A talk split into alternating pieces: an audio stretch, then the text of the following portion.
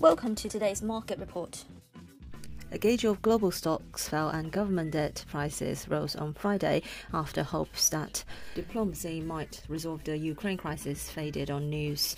Russian backed separatists were evacuating residents from breakaway regions in the country's east.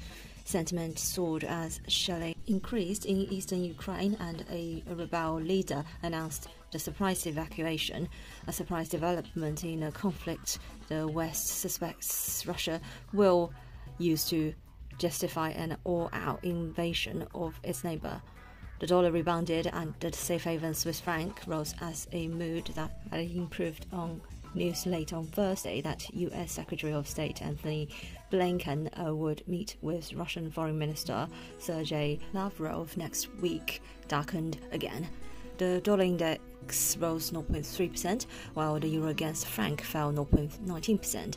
The two currencies often are recipients of a flight to safety during times of crisis.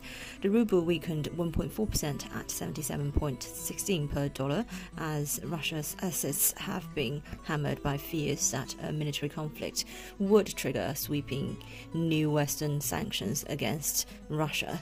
German's foreign minister Baerbock said all options were on the table regarding sanctions on Russia if it attacks Ukraine, including the uh, Nord Stream 2 pipeline intended to bring Russia gas to Germany.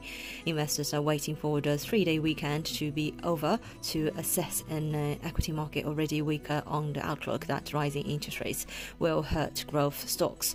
The Stoxx 600 index retreated from initial gains to close down 0.81%, with travel and banking shares leading the decline. MSCI's gauge of stocks across the globe shed 0.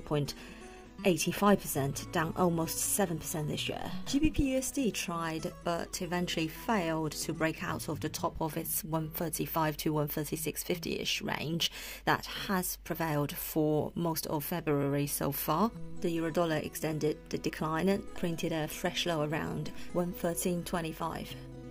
This is today's market news. Thanks for listening. We'll see you next time.